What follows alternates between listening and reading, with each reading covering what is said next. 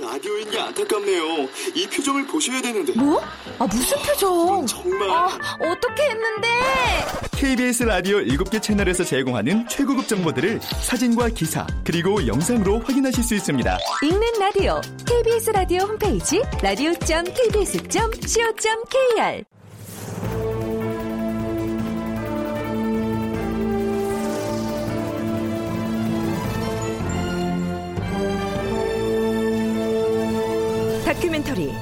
역사를 찾아서.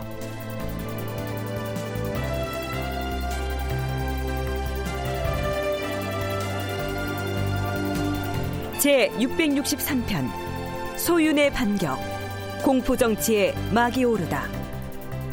극본 이상락 연출 정혜진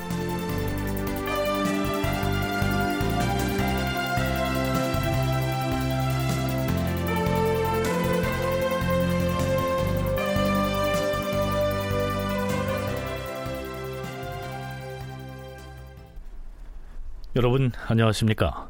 역사를 찾아서의 김석환입니다.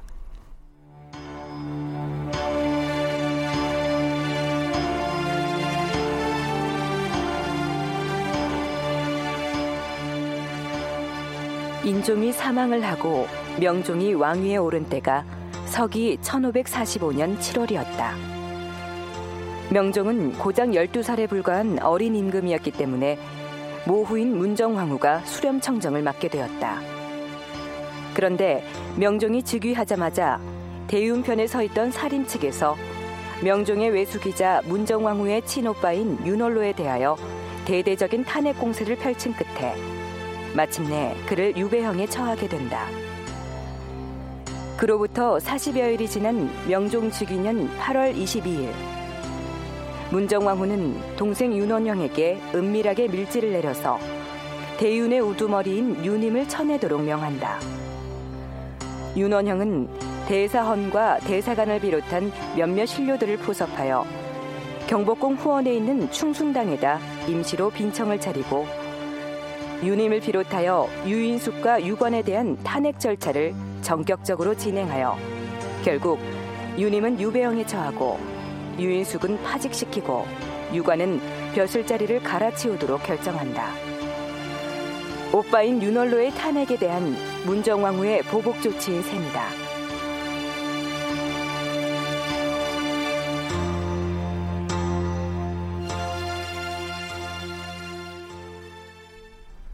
자, 이러한 보복 조치 이후로 대가는 물론이고 상당수 대신들까지 윤임 등에 대한 탄핵을 두고 대비가 공식 절차를 거치지 않고 윤원형에게 밀지를 내려서 진행한 것은 부당한 처사다. 이렇게 간쟁을 하고 나섭니다. 그 중에서도 대비인 문정왕후와 윤원형의 행태를 겨냥해서 아주 강력한 간언을 올린 인물이 있었습니다. 사헌부 헌납 백인걸이었습니다. 자, 명종 즉위 이후에 지난 시간까지 진행된 이 프로그램의 내용을 거칠게 요약하자면 대개는 이상과 같습니다. 백인걸의 상소는 지난 시간에 소개했기 때문에 여기에서는 생략하기로 하지요. 자, 이에 대한 문정왕후의 대응이 어떠했는지부터 살펴보겠습니다.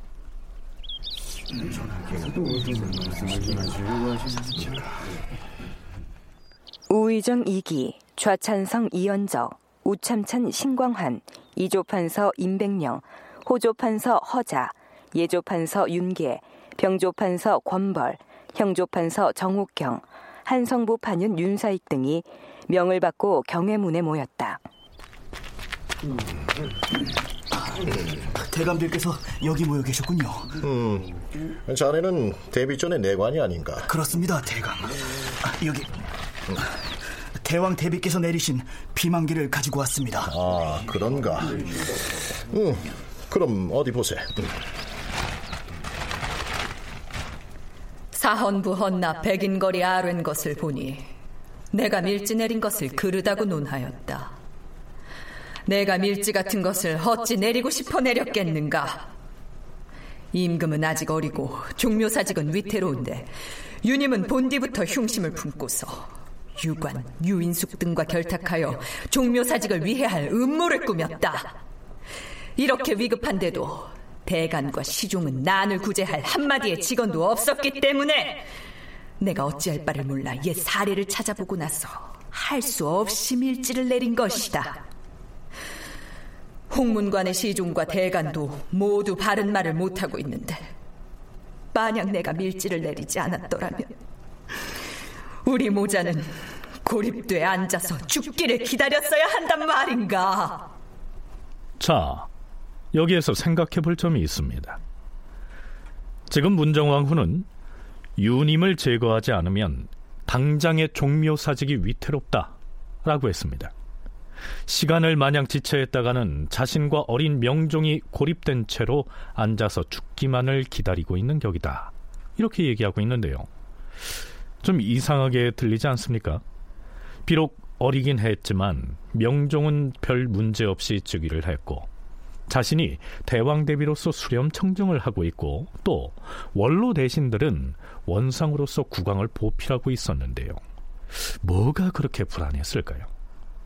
우선 진주 교대 윤정 교수의 얘기 들어보겠습니다. 계림군이 위상이 굉장히 좋은 거죠. 그 유님의 조카이고 이 사람을 후계자로 삼자라는 논의가 있었다. 근데 나이가 같은 급이니까 좀 많으니까.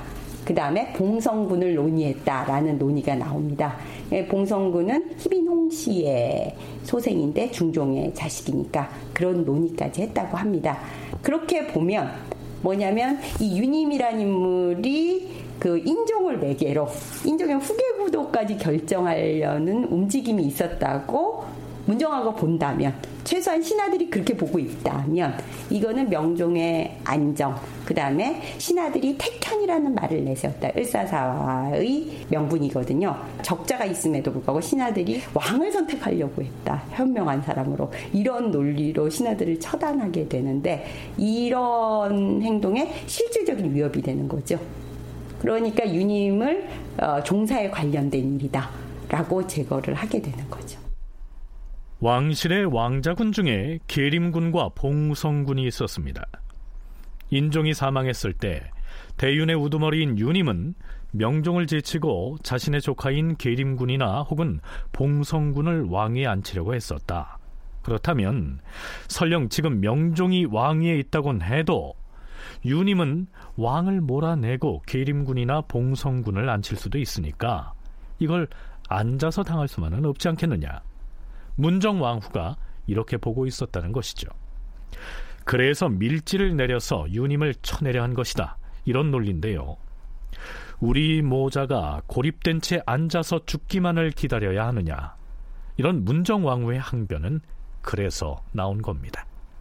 물론 유님이 실제로 그런 궁리를 했겠느냐 아니면 문정왕후와 윤원영이 대윤 세력을 쳐내기 위해서 거짓으로 만들어낸 명분이냐 이런 문제가 남기는 하는데요. 이는 뒤에서 살펴보겠습니다.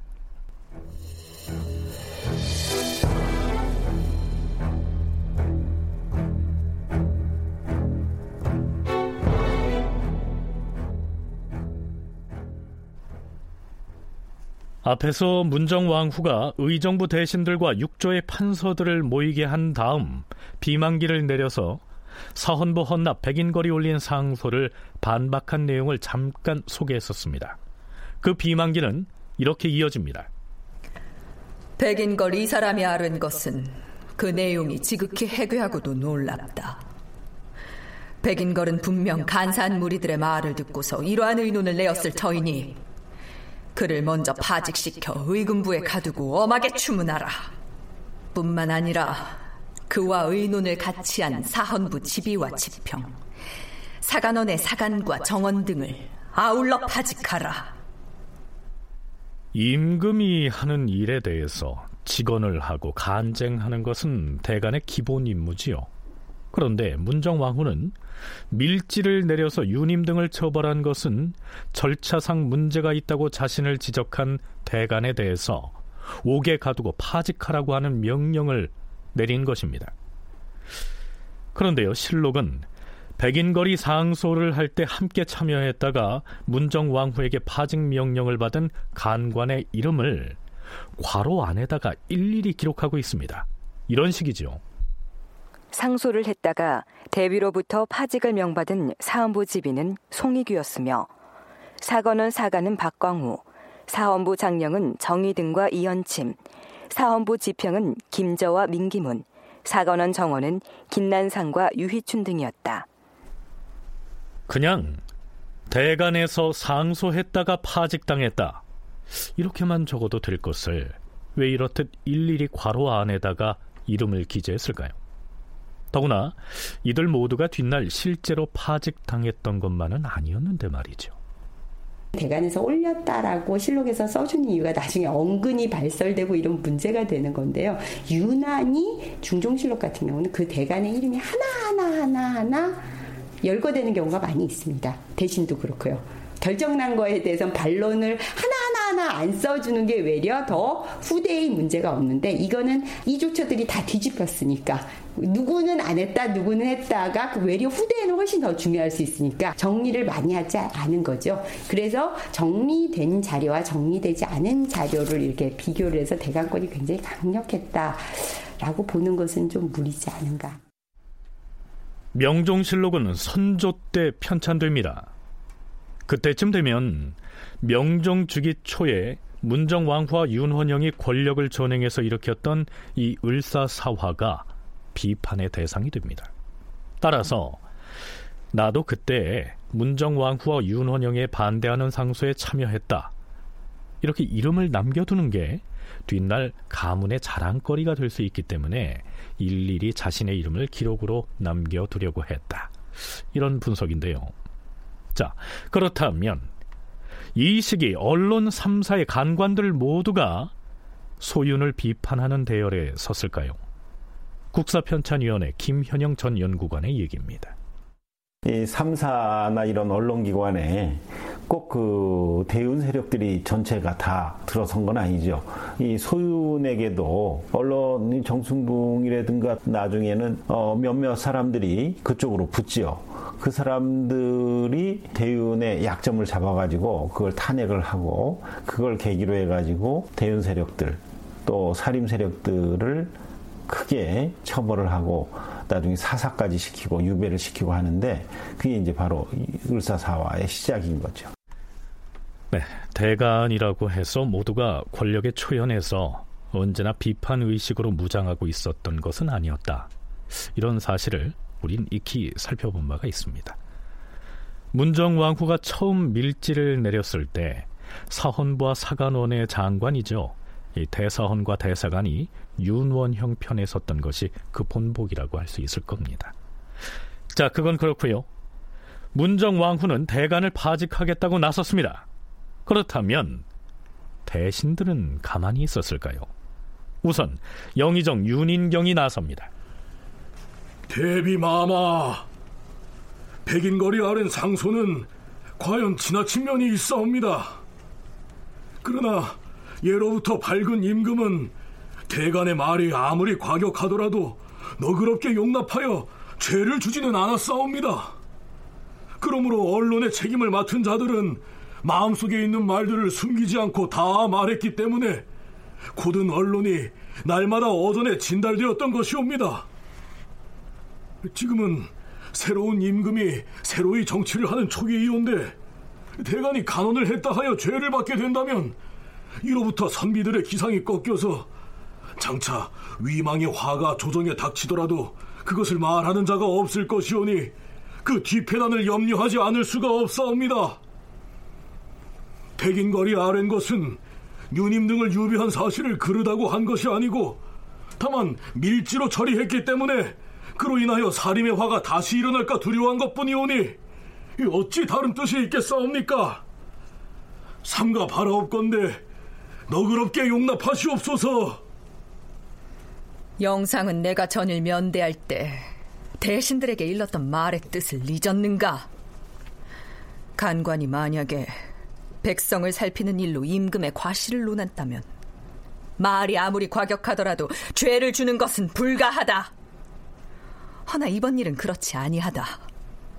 임금은 어리고 나라가 위태로운 때 믿는 것은 대신과 대간과 시종뿐인데 이처럼 간사한 자의 소행을 조정해서 모르지 않으련만 단 한마디도 말하는 사람이 없었다.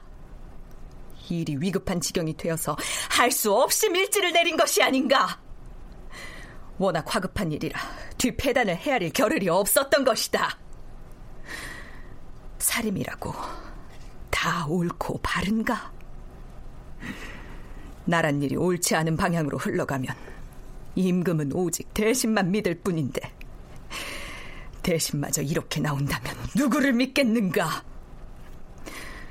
선왕 때에도 말을 잘못한 죄로 대간을 하옥한 일도 있었으니 이 사람들은 내가 반드시 엄하게 다스리려고 하는 것이다. 대비마마, 백인걸의 말에 죄를 결정한 것은 옳으나 죄를 준 경과가 그러다고 하였으니 이는 실로 어리석고 망령된 생각에서 나온 실언이옵니다. 그 실수는 신들 역시 그러다고 생각하옵니다. 그러나 그 말 역시 본심은 충성에서 나온 말이옵니다. 지금 새 임금이 즉위하여 정치를 시작하는 초기인데 언권에게 죄를 준다면 이는 가벼운 문제가 아니옵니다. 또한 당초에 유님 등에게 죄를 내릴 때 신들 역시 죄명을 정하여서 널리 알리려고 하였사오나 대비 마마께서 나중에 저절로 알게 될 것이라 하시어서 중지했었사옵니다. 그런데 지금 백인거리 아는 글에서 죄를 준 사연이 없어서 불분명하다고 했으니 이 때문에 후세에 논란이 있을까 두렵사옵니다. 이 사람들을 왜 벌해야 하는지 그 죄상을 다시 하교하여 주시옵소서. 이것이 예산일이라면 대간을 이렇게 다스리겠는가? 이 일은 종사에 관계된 일이다. 인심을 진정시켜서 사림의 화를 누그러뜨려야 한다는 데 대해서는 나도 역시 대신과 생각이 같다. 허나 이 일이 이 지경에 이르렀으니 대간이라 하여 치주하지 않을 수 없다. 하교한 대로 하는 것이 가다. 결국 대신들은 백인거를 의군부에 가두겠다는 문정왕후의 뜻을 꺾지 못합니다. 아울러 유님 등에 대한 형벌도 이렇게 못 받죠. 유님은 전라도 해남에 안치하고 유관은 충청도 서천에 부처하고 유인숙은 전라도 무장에 부처하며 유님의 아들 윤흥이는 전라도 나간에 유배하라.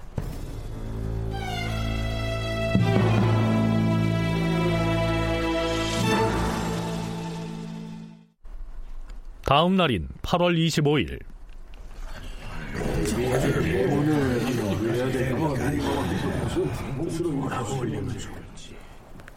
영의정 윤인경, 우의정 이기, 좌찬성 이현정, 우참찬 신광한, 이조판서 임백령, 병조판서 권벌, 형조판서 정옥형, 예조판서 윤계, 한성부 판윤 윤사익 등이 모여서 대비에게 올 계문에 무슨 말을 담을 것인지 의논하였다.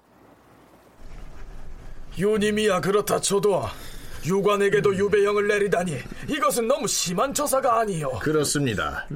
선왕을 충성으로 모셨던 대신을 즉위 초에 이렇듯 외방으로 내친다는 것은 말이 안 되지요. 유관의 유배형은 다시 검토하도록 간해야 합니다. 어디 좌찬성이 주한 계문 좀 보십시다. 여기 일단 이렇게 작성했습니다. 어, 어디 보자. 유관 등의 죄가 비록 가볍지는 않으나 어찌 종사를 위태롭게 할 생각이 있었겠사옵니까? 그런데 유관 등이라고 했는데 등자는 왜 붙였어요? 억울하게 유배형 받은 사람 중에 유인숙도 있지 않습니까? 음. 유인숙은 대신이 아니니 선처를 바랄 것이면 대신인 유관에게 집중합시다. 등자는 지우는 게 좋겠어요. 그런데 이 대비에게 올리는 계문의 내용이 너무 순한 것 아닙니까? 이렇게 미지근해서야 원. 어제 대비가 내린 비만기 안 읽어봤어요? 지금 대비의 노여움이 극에 달했으니 그 괜히 지나친 말을 해서 격화시키지 않는 게 좋겠어요. 그게 무슨 말씀이요? 옛날에는 대신이 임금에게 직언을 고하면서 땅바닥에 머리를 조아리다 피를 흘린 일도 있어요. 유관이 속으로 무슨 마음을 품었는지는 알 수 없으나 죄를 지었다는 아무런 형적이 없는데 어찌하여 종사를 위태롭게 할 마음이 있었겠어요? 바른 소리다 싶으면 대신은 목숨을 걸고 간쟁해야 마땅합니다. 말이 너무 공손하면 우리가 윗전을 두려워한다고 간주하고 대비가 들으려고 하지 않을 것입니다. 음, 그럼 어떤 내용을 추가해야 되겠습니까? 대비가 뭐라 했습니까? 우리 모자가 고립되었는데 그럼 앉아서 죽기만 기다려야 하느냐 이렇게 항변했어요. 아니 우리가 대비가 주상을 고립시켰다니요. 그것은 우리 대신들 모두를 불충한 신하로 만드는 것입니다. 이것은 말이 안 됩니다. 자, 이 자리에서 이렇게 가장 흥분된 어조로 대비에게 보낼 계문에 더욱 강력한 내용을 담아야 한다. 이렇게 주장하고 있는 사람은 어린 명종의 원상이기도 한 병조판서 권벌입니다. 그는 뒷날 소윤 세력에 의해서 이른바 양재역 벽서 사건에 연루됐다는 혐의로 목숨을 잃게 됩니다. 자, 이런 과정을 거쳐서 문정 왕후에게 올라간 계문은 대개 이런 내용을 담고 있습니다. 대비마마 어제 내리신 하교에 우리 무자는 고립되었다라는 말씀을 하셨사온데 신들은 그 말을 듣고 놀라움을 금할 수 없사옵니다. 지금 조정의 모든 신민이 마음을 합하여 주상전하를 받들어 태평한 정치를 바라고 있사온데 대비마마께서는 무슨 의구심을 품고 이러한 말씀을 하시는지 신들은 까닭을 알지 못하겠사옵니다. 그리고 유관의 죄가 비록 가볍지 않다고는 하지만 어찌 그가 종사를 위태롭게 할 마음을 가졌겠사옵니까? 그를 외방에 유배까지 보내는 것은 과중하기 때문에 신들이 제3 논계를 했으나 윤허를 받지 못하였는데 지금 또 제차 아뢰니 황공하옵니다. 옛날의 성왕들은 대신을 존중하여서 비록 죄가 있더라도 그 죄에 해당되는 벌을 주지 아니하고 대부분 너그럽게 처리하였으니 그것이 바로 성대한 덕이옵니다. 하물며 주상께서 막 새로 즉위하신 때에 선조의 옛 신하를 내치시니 여론이 매우 놀라고 전하의 성덕에도 누가 될 것이옵니다. 신들이 어찌 털끝만큼이라도 사사로운 마음이 있어서 아르겠사옵니까? 삼가 바라옵건대 대비마마께서는 여러 사람의 마음을 화합시키시옵소서. 종사를 돌보지 않고 역적의 무리를 구원한 사람이 만약 있다면 신들이 어찌 감히 아뢰지 않겠사옵니까? 그럼에도 끝까지 다스리려 하신다면 성군으로서의 넓은 도량이 되지 못할까 두렵사옵니다. 또한 이로 인하여 여론이 안정되지 못할 것이니 그것은 인심을 진정시키고 종사를 편안하게 하는 방도가 아니옵니다. 바라옵건대 재량을 베푸시옵소서. 자, 이러한 계문에 대해서 문정왕후는 또다시 장황한 비만기를 내립니다.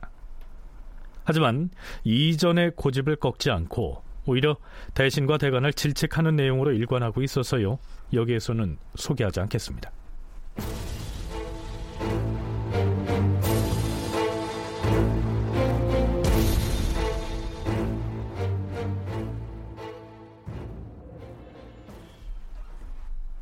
명종 즉위년 8월 21일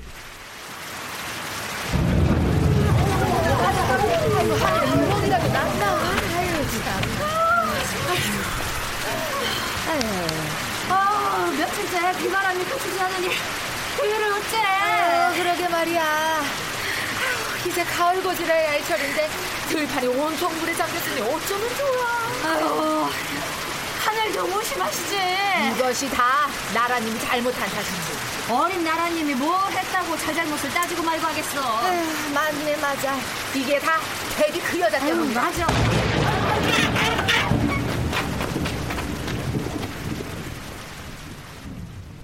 그날 날씨가 매우 굳었는데요. 이른 아침에 병조 판서 권벌이 집을 나설 때의 상황을 실록에서는 이렇게 적고 있습니다. 권벌이 이날 새벽같이 관대를 하고 바깥 마루에 나와서 예궐하려고 수레 준비를 독촉하니 아내와 자식들이 그 까닭을 물었다. 권벌이 사실대로 말하자 그의 아내와 자식들이 극진하게 간하며 말렸으나 듣지 않았으며 출발하려고 할 때에 딸이 옷을 붙들고 통곡했으나 소매를 뿌리치고 궐로 향했다. 자, 어떻습니까? 사헌부 헌납 백인걸이 예궐하기 위해서 집을 나설 때의 상황과 똑같지 않습니까? 백인걸은 사헌부의 간관이었지만 이 권벌은 병조판서라는 점이 다르다면 다른데요. 자, 권벌 이 사람이 어디에 가서 뭘 하는지 따라가 보지요. 권벌은 일단 승정원으로 들어갑니다. 어, 좌찬성 대감. 어인일로 일이 일찍 나야 원상이니까 당연히 승정원으로 출근을 해야지요. 서두르다 보니 일찍 나오게 됐어요. 헌데 병판이야말로 어쩐 일로 이처럼 일찍? 사실은 오늘 작심하고 대비에게 계문을 올리려고 나왔습니다. 그래요? 어디 어떤 내용인지 내가 먼저 좀 봅시다. 승정원에 나와 있다가 권벌을 맞이한 사람은 의정부 좌찬성 이연적이었습니다. 이연적이 미리 본 권벌의 계문은 그 내용이 이러했습니다. 대비는 일개 부인에 불과하고 또한 지금의 주상은 아직 어린 나이다. 선대 왕조의 대신을 유배하였으나 그 죄가 불분명하니 지금 하늘의 진노하심이 반드시 이로 말미암은 것이 아니라고 볼 수 없도다. 그리고 유님이 만약 두 마음을 품었다면 어찌하여 인종의 병성을 지키던 그 5, 6의 기간에 결행하지 않고 왕위가 지금의 임금으로 이미 결정된 뒤에 감히 다른 계책을 내었겠는가? 자, 이런 내용이었습니다. 이연적이 보고 깜짝 놀랄 수밖에요. 이보시오 병판! 그대는 어찌하여 시기를 가리지 않고 말을 이렇게 함부로 하려는 것이오? 이렇게 해서는 유님에게 아무런 도움이 안 됩니다. 오히려 유님에게 해만 끼칠 것이오. 가만. 마침 벼루에 먹물이 남았으니 이 무시무시한 글귀는 지워버리겠소.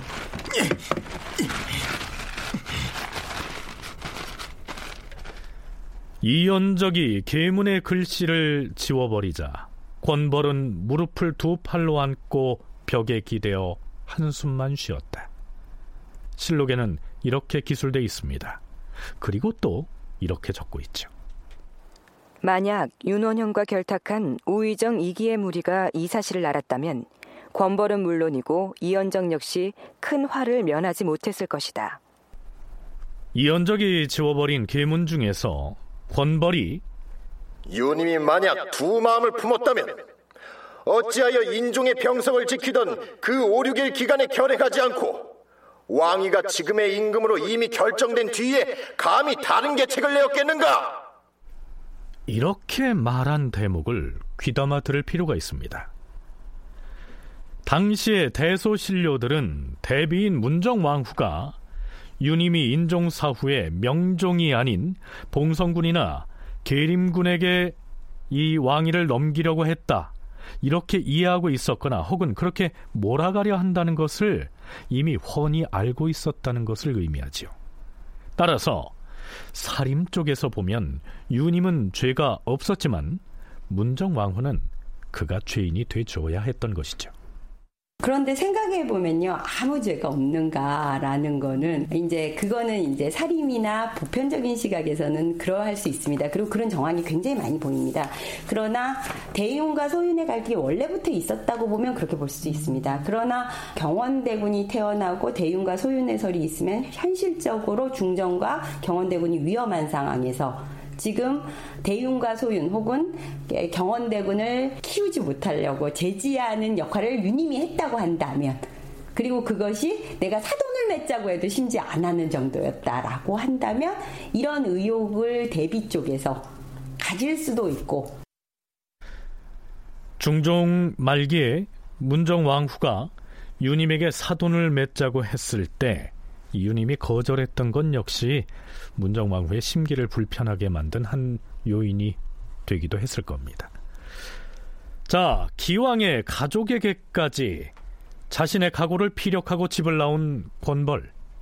그는 이연적이 붓으로 지워버린 계문을 다시 써서 임금에게 고합니다. 주상 전하, 선왕조부터 시작하여 지금까지 7년 동안이나 계속 흉년이 들었으며 금년에 이르러 농사가 성숙될 듯 하였으나 비바람의 재해가 가을부터 그치질 않사옵니다. 삼가 들으니 강원도 함경도 등지는 전혀 먹을 것이 없다고 하니 민생이 매우 가련하옵니다. 하늘이 재앙을 내리는 것이 이와 같이 크니 매우 두렵사옵니다. 그저께부터 큰 비바람이 계속되고 있는데 소신의 천박한 생각으로는 대신을 유배하는 일은 국가의 중대사인데도 그 죄목이 불분명하니 아마도 하늘이 노하여 그런 것이 아닌가 싶사옵니다. 신은 간밤에 편안히 잠을 잘 수가 없어서 감히 이렇게 와서 아뢰옵니다. 죄를 준 명목이 분명하지 않으므로 민심이 울분해하고 무서운 천변이 생기는 것인 듯 하옵니다. 이 사람들이 분명하지 않은 일로 죄를 받게 되었으니 왕정에 있어서도 크게 그릇된 일이옵니다. 당시에 벌어지고 있던 천재지변의 원인이 죄 없는 대신들에게 유배형을 내렸기 때문이라고 명시하고 있었습니다. 그러니 이만만 해도 매우 강한 내용이지요. 명종은 대답합니다. 아, 물론 수렴 청정을 맡은 대비의 의중이겠죠. 경은 하늘의 재변이 죄를 잘못 주었기 때문에 발생한 것이라고 하는데 지극히 놀랍도다. 만일 재변이 죄를 준 뒤에 나타났다면 그러하다고 말할 수 있겠으나 재앙이 나타난 것은 이미 오래되었으니 나는 그 원인이 간사한 사람들 때문이라고 생각한다. 경은 또 선왕의 지친을 죄주는 것은 그르다고 했는데 세종조 때에도 소헌왕후의 아버지가 큰 죄를 받은 적이 있으니 만약 중대한 일이라면 어찌 지친이라고 해서 죄를 주지 않을 것인가? 조정에서 자꾸 이런 말이 나오고 있어서 나란 일이 더욱 그릇되고 있으니 지극히 한심하도다. 자, 이 기사에 대한 사신의 논평을 들어보시죠. 이 당시에 유관과 유인숙을 유배하고 그들에게 난역의 죄명을 더하려 하니 사람들은 그들의 억울함을 알면서도 감히 구제하지 못했는데 권벌만은 이에 맞서 그들에게 다른 마음이 없었음이 명백하다는 것을 힘껏 진달하였다. 충성스러운 격정이 그의 말에 나타나고 의기가 얼굴색에 드러났다. 간신들이 죽 늘어서서 으르렁거리며 눈을 흘기는데도 권벌은 전혀 개의치 않고 늠름한 기상이 추상 같았으니 저리를 굳게 지킨 대장부라고 이를만 하였다. 자, 글쎄요. 사관의 논평이 조금 객관성을 벗어나서 이 권벌을 너무 과하게 찬양하고 있는 게 아닌가 이런 생각도 조금은 들지 않습니까?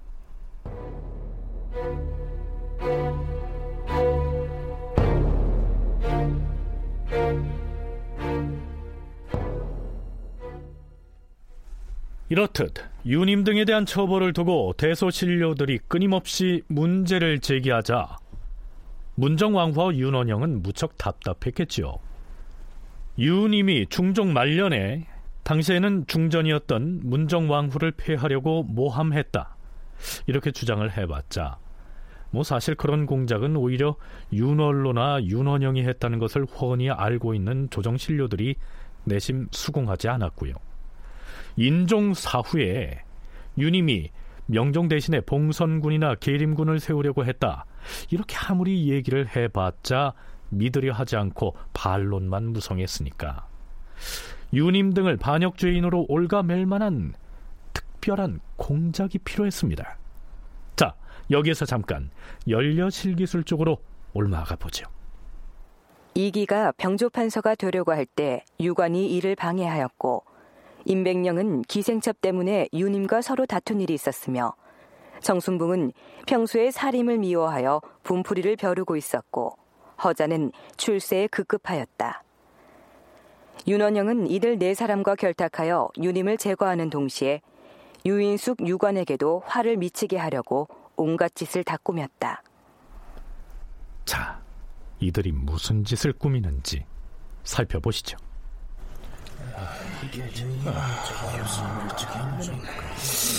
유님을 쳐내려면 특별한 계책이 필요합니다. 맞아요. 중종 말년에 중전마마를 해치려고 불교를 도모했다느니 인종사 후에 자신의 조카인 계림군이나 봉성군을 왕으로 세우려고 했다고 아무리 얘기를 해봐도 그 먹혀들지를 않습니다. 그렇다면 먹혀들게 해야지요. 어떻게요? 어떻게 말이요? 좋은 수가 있습니까? 증험을 만들어서 흘리는 것이지요. 증험을 만들어요? 증험이라. 무슨 증험을 어떻게 해요? 거짓으로 편지를 꾸며 써서 조정의 대소신료들에게 알려지게 하는 것입니다. 음, 하면 누가 누구에게 보내는 편지를 어떻게 써야 하지요?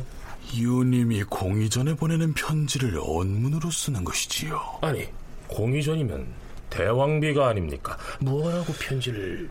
지금의 전하를 몰아내고 왕위를 봉성군에게 옮기는 문제를 의논하는 편지를 언문으로 써서 대왕 대비 마마의 수중에 들어가게 하는 것입니다. 아... 대왕 대비 마마께서 그 서찰을 반역의 증언으로서 신료들에게 공개하면 제 아무리 살인이라도 꼼짝 못할 것이 아닙니까? 그거 좋은 생각입니다. 그럼 원문 편지는 제가 쓰지요. 자, 이렇게 해서 윤원형이 언문 편지 한 통을 작성합니다. 인종의 외숙인 윤임이 인종의 비인 인성왕후에게 명종을 쫓아내고 봉성군을 왕위에 앉히는 문제를 의논하는 그런 내용을 담아서 말이죠. 봉성군은 중종의 후궁인 홍씨의 소생으로 명종의 배다른 동생입니다. 자, 내용은 이렇습니다. 왕대비 마마, 근래 나란 일이 점점 수상해지니 저는 언제 죽음을 당할지 몰라서 밤낮으로 울고 있사옵니다. 판서인 유인숙과 정승인 유관도 저의 이러한 사정을 동정해서 왕위를 봉성군으로 바꾸기 위해 서로 소통을 했사옵니다. 대비께서 어제 하교하신 일은 형편상 하기가 곤란하오니 먼저 말씀드린 일부터 속히 하시옵소서. 이렇게 머뭇거리다가는 애매하게 죽음을 당할 사람이 몇이나 될지 알 수가 없사옵니다. 생각해보면 지난번에 윤월로를 귀양 보낼 때 윤원영마저 치저해 버렸더라면 인심이 이렇게 갈라지지는 않았을 것이옵니다.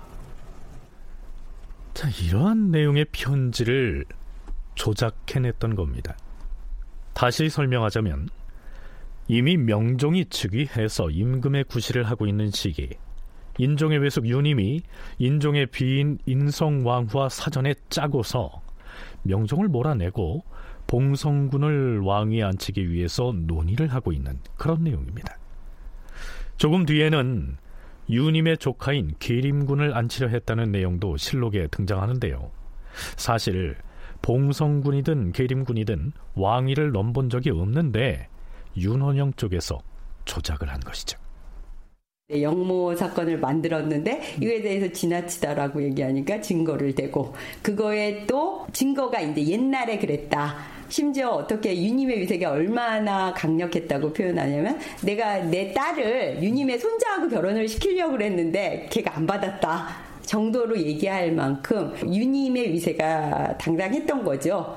어, 그리고, 어, 문정왕후는 중종 때 같은 경우에는 유님하고, 어, 이 라인을 둬야 할 만큼 유님은 인종의 보도자였던 거죠. 이런 유님이라는 세력을 제거를 하려면 확실히 그리고 다른 명종에게 위협되는 계림군 등 상당히 위세가 있는 사람들을 제거를 하려면 유님을 명확하게 제거해내야 되는 거죠. 유님이 인성왕후에게 보낸 것으로 조작한 이 편지는 유인숙과 유관도 그 계략에 동참하기로 했다고 언급함으로써 그 세 사람을 대역죄인으로 몰아갈 근거를 만들어낸 것이죠.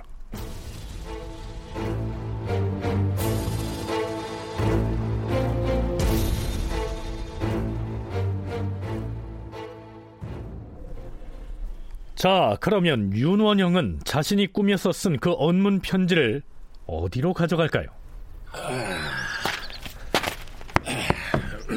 자, 대왕 대비전으로 갈 것이다. 출발하라. 예.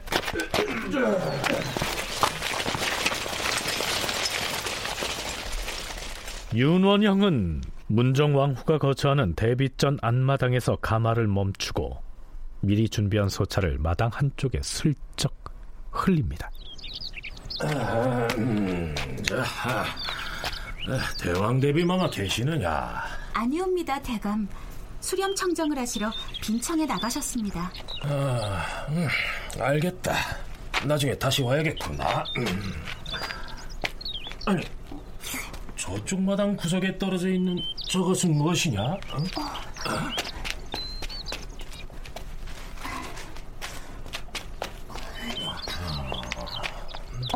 동해져 있사온데 무슨 서찰 같사옵니다. 그래? 아이고, 이 대비전 정원에 있는 걸 보니 누가 대왕 대비께 올리려고 가져왔다가 빠뜨린 모양이구나. 아, 아, 가지고 있다가 대비께 들이가라. 예, 대감. 자, 이렇게 해서 그 언문 편지가 문정 왕후의 손에 들어갔겠죠. 이 서찰이 대궐 마당에 떨어져 있었다는 것이냐? 그러하옵니다, 대왕 대비 마마. 음, 알겠느니라. 나가 보아라.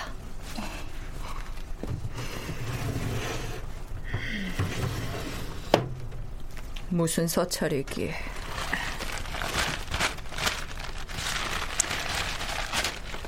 아, 아, 아니, 이게 누군가? 유님이 인성왕후에게 보낸 것이 아닌가? 뭐라? 내 아들을 몰아내고 왕위를 누구한테 옮기려 한다고? 어찌 이런 망측한 일이 있단 말이냐? 김현영, 윤정 두 전공학자의 얘기 차례로 들어보시겠습니다. 그런 편지가 아, 위조가 됐는지 안 됐는지 그 증거 자료가 남아 있지 않으니까 물러날 수는 없는데 이 당시의 기본적인 구도는 윤원영을 중심으로 소론 세력이 어, 유님을 중심으로 한 대윤 세력을 살림층과 결탁이 좀 더 많이 가담을 한 대윤 세력을 쫓아내는 과정, 만, 어, 어떤 꼬투리를 만들어 가지고 사화를 일으켜가는 과정 이것이 이제 을사사화 의 시작이라고 할 수가 있겠고 을사사화는 이 그 사건 이외에도 그 이외에 단서가 일어날 때마다 관련된 살림 세력들을 다 제거해 나가거든요. 그래서 을사사화는 굉장히 늘어진 사화라고 얘기를 하죠. 이런 상황을 대표가 직접 받았으니까 이제 어, 이거는 확실한 일이다. 어, 라고 볼 수 있는 거죠. 얘는 외려 제가 보기에는 중종 반정의 여파인 것 같습니다. 중종이 이런 과정을 통해서 신하들에 의해서 왕으로 즉위시킨 거기 때문에 신하들은 얼마든지 이런 반란이 일으킬 수 있다고 보는 거죠. 이 중종에 비해서 훨씬 어린 명종은 명종에게도 이런 일이 없을 수 있고 실질적인 그렇다면 어, 문정왕후는 밀지를 내리 급작스럽게 밀지를 내려서라도 이렇게 하려고 했다. 라고 말할 수 있는 측면이 있는 것 같습니다. 윤원형이 조작한 언문 편지가 문정왕후에게 전해졌을 때 문정왕후는 그것이 실제로 유님이 인성왕후에게 보낸 편지라고 여기고 있었을까요? 아니면 윤원영이 이미 편지를 조작하는 과정에서 문정왕후와 사전에 의논해서 만들어냈던 것은 아니었을까요? 어찌됐든 이젠 유님과 유인숙과 유관이 명종을 몰아내고 다른 왕을 세우려 했다는 결정적인 증거를 만들어낸 이상 그 세 사람을 처벌하는데 주저할 이유가 없었겠죠. 문정왕후는 바로 그 편지를 대신들에게 공개합니다. 명종 때 훈척 정치 연구의 저자 한춘수는 해당 저서에서 이 대목을 이렇게 서술하고 있습니다. 이 편지는 봉성군 이원을 즉위시켜서 명종의 즉위 자체를 무산시키려 했음을 확고부동한 사실로 입증하고자 하는 문정왕후의 연출이었다. 그 결과 을사사와 발생 초기에 매우 애매했던 유님, 유인숙, 유관 등 세 사람의 죄목이 종묘사직을 전복하려고 한 반역죄로 확정되었다. 바로 문정황후가 처음에 밝힌 종사에 관한 문제에 부합되는 죄명이었던 것이다. 그러니까 문정왕후는 처음에는 밀지를 이용해서 유님 등 세 명을 명백한 죄목을 대지 못한 채 유배형에 처하거나 파면을 했기 때문에 대간이나 사림으로부터 그들을 별 죄도 없이 처벌했다 하는 지적에 시달려 왔는데요. 뒤늦게야 이 유님의 편지를 조작해냄으로써 반역 죄인으로 처벌할 근거를 마련한 것이다. 이런 얘기입니다.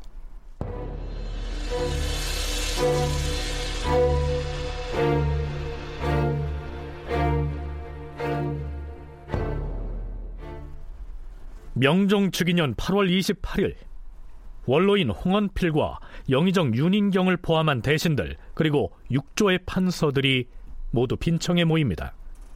정순붕이 매우 중요한 상소를 올렸기 때문인데요. 그 문제를 논의하기 위해서 당상관들을 빈청에 모이게 한 겁니다.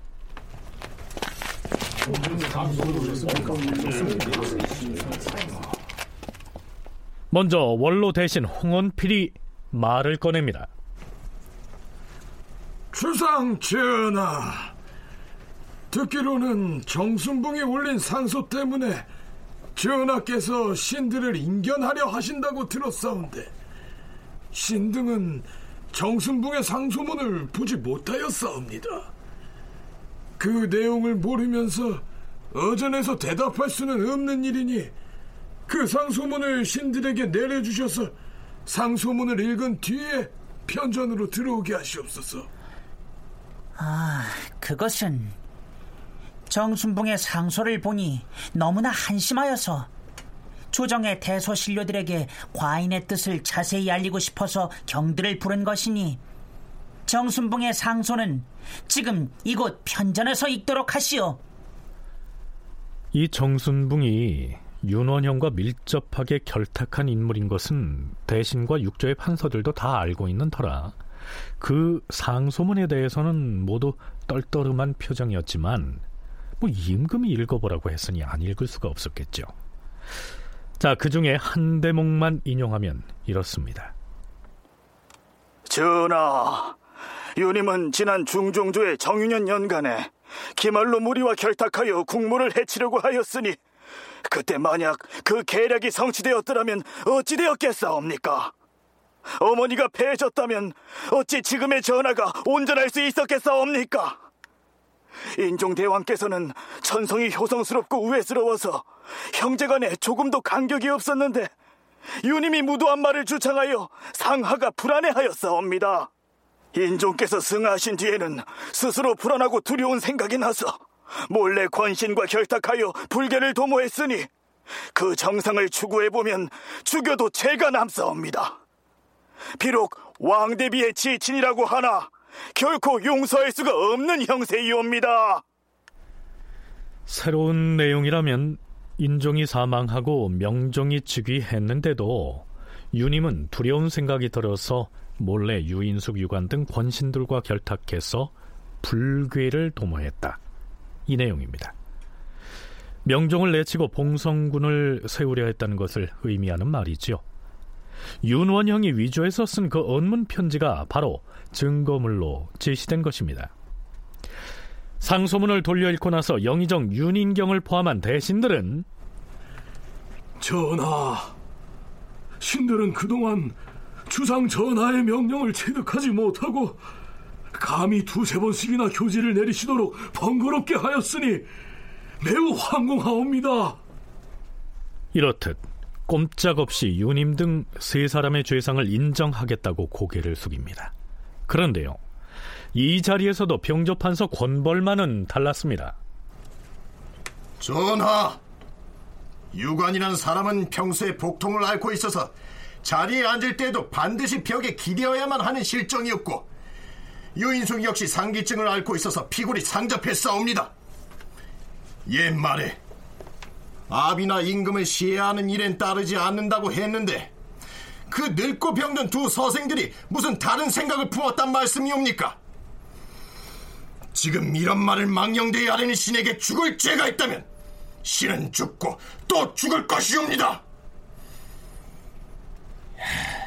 이제 곧 이 자리에서 신을 논박하는 여론이 있을 것이니 음, 신은 이만 물러가옵니다. 음. 권벌은 이렇게 말하고서 돌연 일어나서 퇴장을 해버립니다.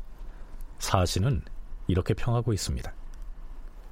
정순붕의 상소가 이미 올라갔으니 유관 등은 이미 구제할 수 없는 형세였다. 권벌은 스스로 하고 싶은 말을 하고는 먼저 나가버렸다.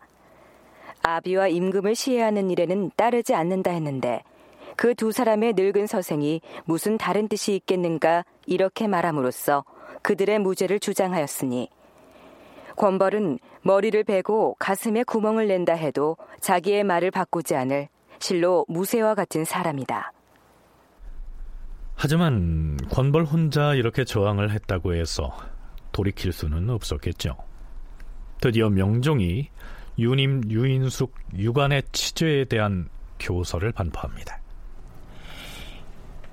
유관은 평소에 유님과 친밀하게 교유하며 대행왕인 인조대왕의 병환이 위독할 때 왕통이 저절로 돌아갈 때가 있음에도 불구하고 수렴청정을 누가 할 것인지 정해야 한다고 말한 바 있다. 풀어 얘기하자면 당연히 명종의 모후인 문정왕후가 청정을 해야 하는데 인종의 비인 인성왕후와 문정왕후 중에서 누가 수렴청정을 해야 하는지를 물어봤으니 이것은 불괴를 범한 것이다. 이런 의미입니다. 사실 그 말을 먼저 꺼낸 인물은 유관이 아니었습니다. 영의정 윤인경이었습니다. 또한 유인숙은 유님과 혼인관계를 맺고 음모를 조성하면서 속으로 자신의 권세를 잃어버릴까 근심을 쌓았는데 과인이 즉위하자 자기에게 불리하다고 여겨서 몰래 과인의 스승을 불러다가 나의 현부를 물었으며 나에게 병이 있다고 지칭하는가 하면 다른 사람이 혹시 내가 현명하다는 말이라도 하게 되면 기뻐하지 않는 기색이 역력하였다. 이는 몰래 다른 뜻을 품고 자기의 욕망을 이루려고 꾀한 것이니 그 죄가 종묘사직에 관련되어서 도저히 법으로 용서할 수가 없다. 유인숙은 인종이 사망한 뒤 명종이 과연 왕통을 물려받을 만한 그릇인지 그 현부, 즉 현명한지 그렇지 않은지를 물어봤다는 것입니다. 무조건 적자에게 왕위를 물려주는 게 아니라 현명한 자를 택해 왕위를 계승하게 한다는 이른바 택현설을 유인숙이 주장했다는 거죠. 자, 이윽고 명종이 문제의 세 사람에게 최종적으로 치죄 교지를 선포합니다. 진실로 율에 따라 죄를 정함이 마땅하다. 유님, 유관, 유인숙 이 세 사람에게는 사살을 명하노라. 그 3인에게 사약을 내린 겁니다. 특히 선대 왕인 인종의 외숙 유님을 결국 사형에 처했으니 왕실 지친의 목숨을 빼앗은 것은 예사의 경우가 아니었지요. 일지를 내려서 문제를 처리하는 방식이 중종이 기묘사를 일으키는 방식이고 이걸 통해서 계림군, 봉성군 등 명종에게 위협이 될 수 있는 세력을 모두 제거했습니다. 중종 역시 기묘사와 당시에는 정광필 등이 부당함을 논했지만 듣지 않았습니다. 결국은 당연히 그만큼 위협이라고 느꼈고 그래서 사화를 확대하는 건데 유님 등에 대해서도 처음에는 해남에 안치했다가 그럼에도 불구하고 움직임이 있다 그러니까 결론적으로는 효수까지 하게 됩니다. 양화진 앞에서 효수까지 하게 되는데 무리하고 전단하고 있는데 문정왕후가 이 힘은 당연히 국왕의 권력입니다. 국왕이 마음 먹으면 이렇게 할 수 있는 거죠. 하지만 이 세 사람을 제거한 것은 앞으로 있게 될 무수한 희생의 전조에 불과했습니다. 을사사와의 피바람이 이제 막 시작된 것이죠. 다큐멘터리 역사를 찾아서 다음 주 이 시간에 계속하겠습니다.